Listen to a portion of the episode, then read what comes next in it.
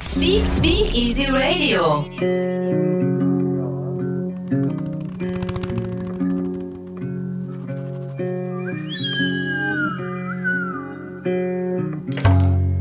Speak Easy ポッドキャスト、竹内拓也です。エンタメ特化型情報メディアスパイスとタッグを組んで行うインタビュー企画、過去にはレイ、向井太一、テンダー、グレイスあいみ、そして前回は折り紙プロダクションから慎吾鈴木、菅佐野弘明、マイケル金子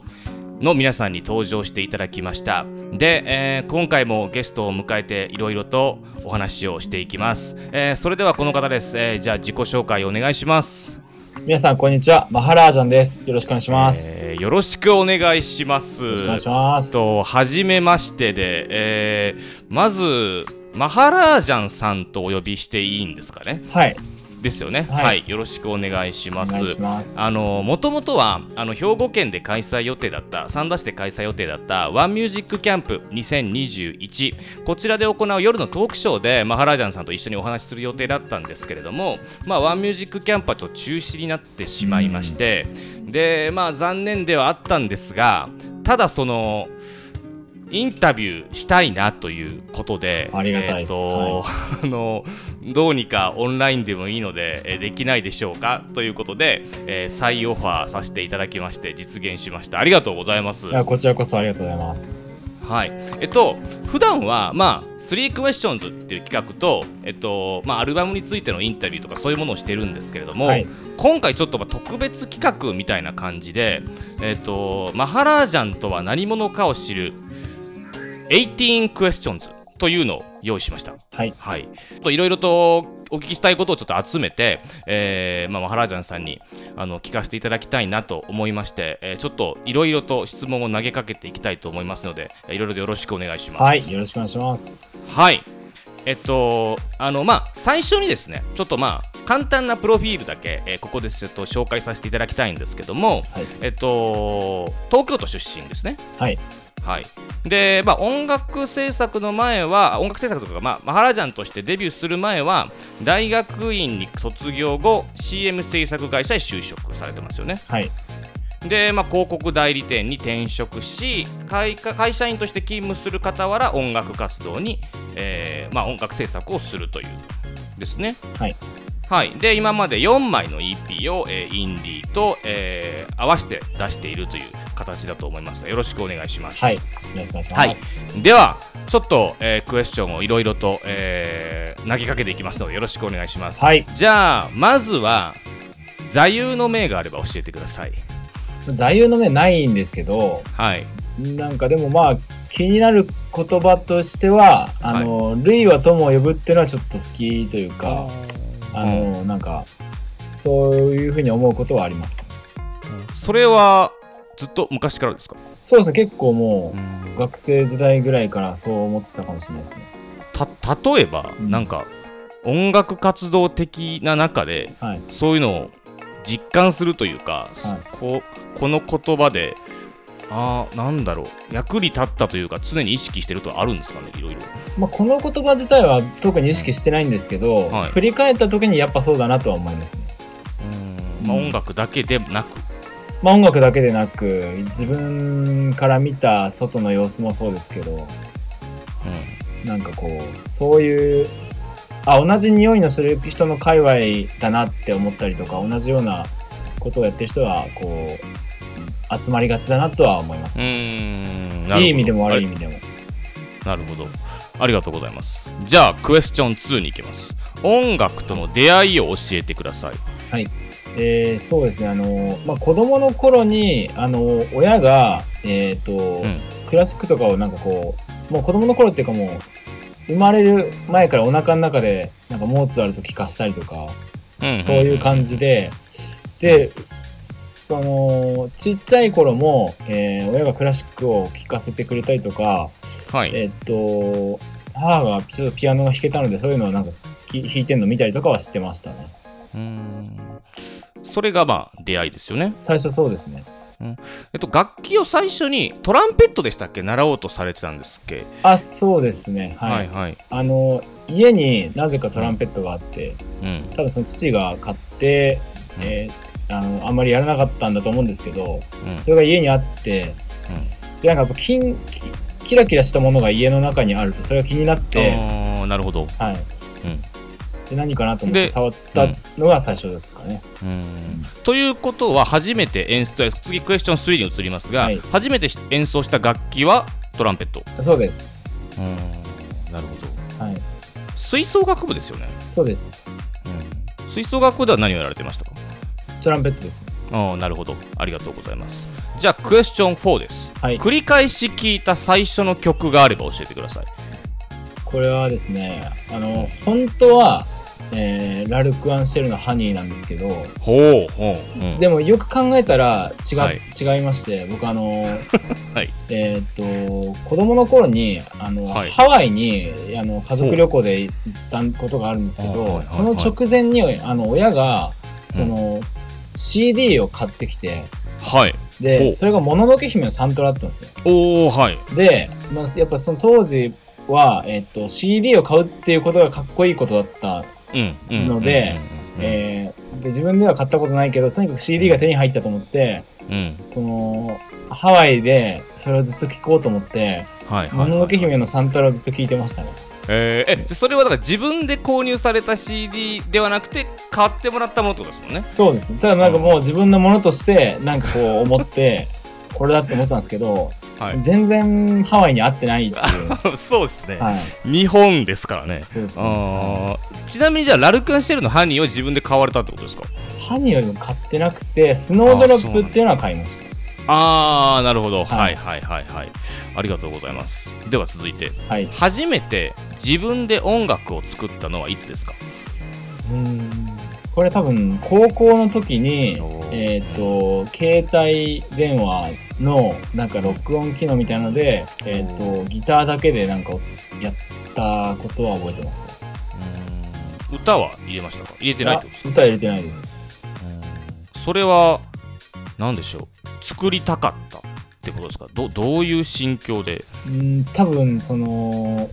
なんでしょうね、プロとその自分の違いをどんなもんなのか多分知りたいみたいなことがあって、うんうんうん、なんかやっぱ音楽好きでもなんかどっからがプロでどっからがプロじゃないのかが知りたかったみたいな、多分そういうのがあって、うん、録音してみようと思ってやったんだと思います。うん、っていうことはその、まあ、通常その音楽好きな方で結構、まあ、リスナーとして楽しむっていうところも多いと思うんですけど、はい、制作したいみたいな欲望が結構あったってことですかね。あ、そうだと思います。その時点で、はい、なるほど。ちなみにこのスピークイージーポッドキャストは海外アーティストをまあメインで扱っているポッドキャストなんですけれども、えっと、そのまあアルカンシエルとかもののけ姫の話もありましたが、海外アーティストとかは結構高校の時点でもよく聞いていたんでしょうか。その段階で海外のアーティストはすごい聞いてましたね、うん、高校の時点で、うん、はい、なんかあのなんか、ええ、あ、どうぞ。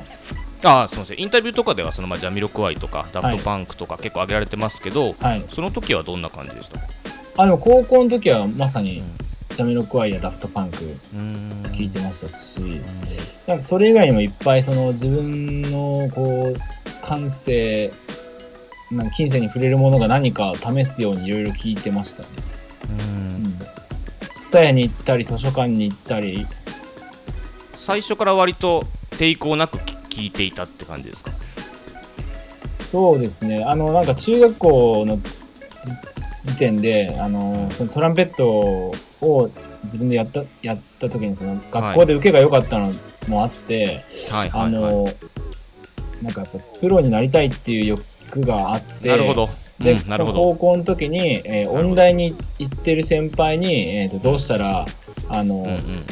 音大行けますかっていうのを聞いたら、うん、とにかくたくさん聴けって言われたので、もうとにかくがむしゃらにいろんな音楽を聴くことをしてましたね、高校の時。そのなんかその話よくインタビューでちょっと拝見してるんですけど、はいはい、あのその話は高校時代の話だったってことですね。そうですね、それは結構高校の時の話ですね。なるほど。ではクエスチョンシックスにこの流れで移りますが、はい、学生時代に音楽以外でハマっていたこととか、まあ、今の自分にと形作ったものっていうのはありますか。やっぱりふたつありまして、絵を描くことと映画を見ることだと思います。なるほど、はい、うーん、その、まあ、シーエム の制作会社とかにも就職されてますけど、はい、その時点での、まあ、高校生とかなんで特にそういうことを考えてらっしゃらないかもしれないんですけど、はい、優先順位というか、はい、その時はミュージシャンになりたいがその時点で一番だったんですかね、音楽を。あ、そうですね、多分ずっとそれが一番だと思います。うん、まあ、でも絵を描いたりとか映画を見たりっていうのも好きだったってことですね。そうですね。なるほど。えー、ではクエスチョンセブンへ。影響を受けた海外のカルチャー、これ何でも大丈夫です。お音楽の、まあ、シーンでも大丈夫ですし、はい、えっと、ファッションでもいいですし、この時代の音楽でもいいんですけれども、そういうものがあれば教えてください。そうですね、まあでもバンクシーが結構、はい、まあ、めちゃくちゃ影響を受けてるかって言われたらどうかわかんないんですけど、はいはい、なんかそのいや好きなんですよね。で、うん、なぜならやっぱ気が利いているというか、うん、やっぱ、うん、えー、すごい風刺過激な風刺なんだけども、はい、みんなが分かるし楽しいっていうのが、はい、うん、それがなんかこうクリエイティブを作る上で一番最高なことだなっていうのをバンクシーを見てて思います。なんかそのなんて言うんでしょう、変換方法みたいな、そのだ出し方みたいなとこですかね。そうですね、うん、なんかうわやられたみたいな、クーみたいな、気が気が利いてるみたいな、そういうこうなんか面白さっていうか、絵絵を一発こう描くだけで、まあ、違法行為なんですけど、でもそれでもこう世の中にあんなに影響を与えられるっていうのはすごい痛快なので、やっぱそれいいなと思いますね。うんうん、そのまあ、マハラージャンさんの音楽ってそうだと思うんですけど、その尖ったものをそのこうユーモアを交えて放出するみたいな、音楽だけじゃなくて、はい、そういうことはだから結構強く思ってるってことですかね。いや、そういうの好きだと思います。なるほど、なるほど、まあ、そういう点でバンクシー、まあ、影響とか共感っていうような感じですかね。まあ憧れというかちょっとありますね。なるほど、ありがとうございます。はい、えー、ではクエスチョンエイトへ。今まで見た海外アーティストの中でベストライブあれば教えてください。結構これ難しい質問だなと思いました、ね。そうですよね。これあのー、まあ多分選ぶのが難しいと思いますが、そうなんですよ。でいっこ選びまして、はい、ああありがとうございます。はい、えー、スローダイブっていうバンドのフジロックのレッドマーキーで見た演奏がすごい良かったですね。割と最近ですよね、これ。多分最近かもしれないですけど、はい。ああ、僕は多分会場にはいましたが見ておりませんが、はい、ど, どんな感じだったというか、ど, どう響いたのか教えてくだくれます か, なんかまず別に見るつもりじゃなかったアーティストなんですけど、はいはいはい、だからこそすごいライブをされたからすごい印象に残ったっていうのがあって、多分その も, うもちろん好きなライブ、好きなアーティストのライブ、例えばレディオヘッドだったり、うん、あの、うん、ダフトパンクだったり見てますけど、はい、まあ、当然それはいいということは置いといて、うん、やっぱそのでたまたま見たライブで最高だったのはそのライブだったんですね。で何が良かったかっていうと、なんか、うん、えー、多分ライブの後半だと思うんですけど、なんか音のこう洪水みたいな、このエモいエモさがもう極まるみたいな、こうなんですかね、うん、ずっとこう上がっていく感じっていうか、うん、うん、えー、そのまあスローダイブっていうとその、まあ、シューゲイザーのバンドっていう印象が僕は強くあるんですけど、そのそういう意味でのノイズってことですか、ゴーンみたいな。そうですね、そうですね、はいはい、なんですけど、まあ、聞いてて気持ちいいというか、その、うん、まあ、最近サウナにちょっとハマってるんですけど、サウナ、はい、ね、あのそのずっと整う感じがこうするザワーザワーってくるっていうかスローダイブの轟音で整う。いやもう整いますね、あれ。なあ、そうですか。そういうライブを目指したいって思ってたので、はい、そのエモーショナルになってこう焦点していくっていうか、そういうなんか多幸感みたいなことですかね。そうですね、はい、うんうんうんうん。あ、だ自分の目指してるパフォーマンスとすごいシンクロするところもあったってことですか。まあ そ, そういうとこまで行ければ行きたいなっていうのはあります、ね。あ、なるほど、ありがとうございます。ちなみに、まあ、もしよければですけど、他にちょっと迷ったものがあればなんか軽くでいいんで教えていただいていいですか、ベストライブで。えー、でも海外じゃないんですけど、山下達郎さんのライブ、はい、素晴らしい、はい、まあ、素晴らしいっていう言い方さえもおこがましいんですけど、うん、いつもこう感激するライブですよね。別格ですね、やっぱりすごい、うん、まあやっぱ声の伸びやかつ艶やかさとかいろいろありますけど、うん、まあまあ、まあ、名曲揃いで、うんうんうんうん、えこれもあれも全部有名な曲な上に、うん、そのやっぱり演奏もすごくて、うんうん、そうさっき言ったようにその多幸感というか、はい、まあ、整うような感覚というか、やっぱその山下達郎さんのライブでもあるので、うーん、それは本当にすごいあの見てよかったなというか、あの印象に残ってますね。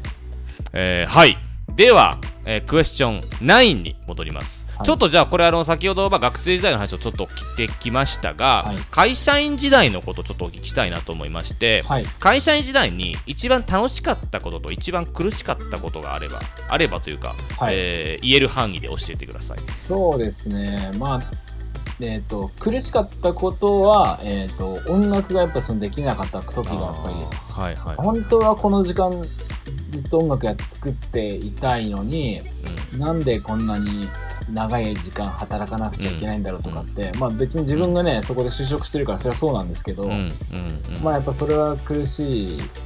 かったですね。うん、だからこんなに理不尽な目になぜ合わなくちゃいけないんだって思うことも、うん、ありましたけど、やっぱその根底にやっぱその音楽ができないっていう、はい、あだどっちかというとそっちの方が強いってことですね。それがその音楽をやる時間が足りないっていう。そうです、それが一番強かったと思うんですよ。うん、楽しかったことはまあでも辛いんですけど、まあ、撮影とかで地方に行けたりすることですかね、うんうんうんうん、まあ、どっかに行くみたいな、はい、まあ、あとはその仲のいい人たちと喋ってる時は楽しいっていうか、まあ、そんなもん、はい、まあ、たわいないそういう日常の楽しい一コマ、なるほど、ね、はい、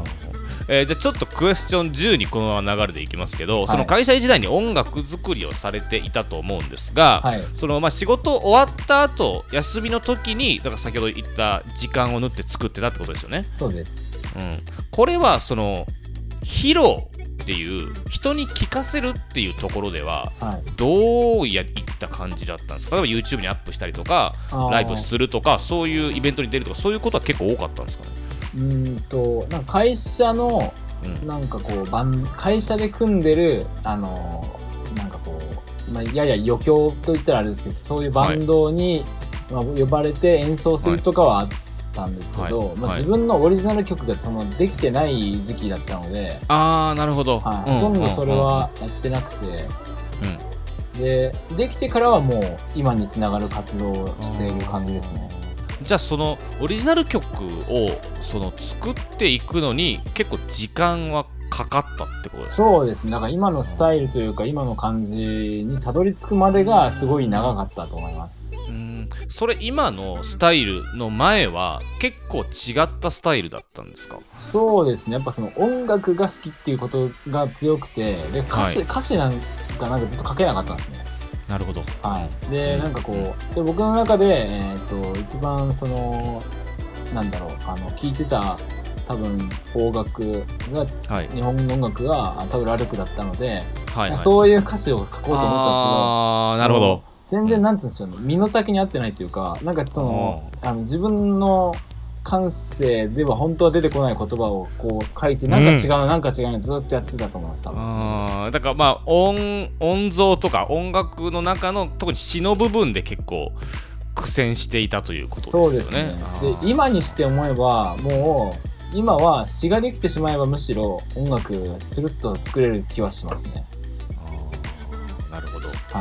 い、なるほど。じゃあクエスチョンじゅうにに移りますが、はい、いやじゅういちですね、次じゅういちに移りますが、はい、その就職してからも曲を作るけどもうまく作れない中で須山潤さんに作曲を習いに行ったというふうな話をされてるんですけれども、はいはいはいはい、これはこの須山潤さんからどういう影響を受けたんですかね。えーとまあ、完成させる力っていうことですかね。 あ,、うん、あとはそのリズムとベースをいかにそのちゃんとすると、うん、音楽がかっこよくなるかっていうことはすごく教えてもらってると思いますし、でもやっぱ一番は、うん、うーんと須山さんに認めてもらったことによってなんか自信がついたってもかなりでかいと思うんです。やっぱその一流の方だと僕は本当に思ってすごい尊敬してるので、その須山さんに、うん、あのーまあ、例えば一番最初にできたいいことがしたいとかもめちゃくちゃいいじゃんって言ってもらって、うんでなんか、うん、他の曲もすごくいいって、うん、あの褒めてもらってなんかその、うん、それでかなり自信がついたのは大きいだと思います、ね。はい、それはそのなんでしょう、まあ、次のクエスチョンにも、もうまあ関係あるんで移るんですけども、クエスチョンじゅうに、はい、会社員時代音楽の道に進もうと思った出来事があれば教えてくださいっていうクエスチョンなんですが、これはだからそこは結構大きな影響があるんでしょうか。自信がついたというか。そうですね、まあちょっと他のインタビューでもいろいろ言っちゃってるところですけど、そのいいことがしたいって曲ができた時にもうこれだって思った感覚があったので、うん、でなんかそれをこう瀬山さんが見届けてくれたというか、うん、でなんか瀬山さんがそのいいことがしたいができた時に、まあこのあの今の油田のコリンさんも紹介してくれてっていうような、うん、でその事務所とかもうそこも紹介していただいて、はいはい、あ、なるほど、ありがとうございます。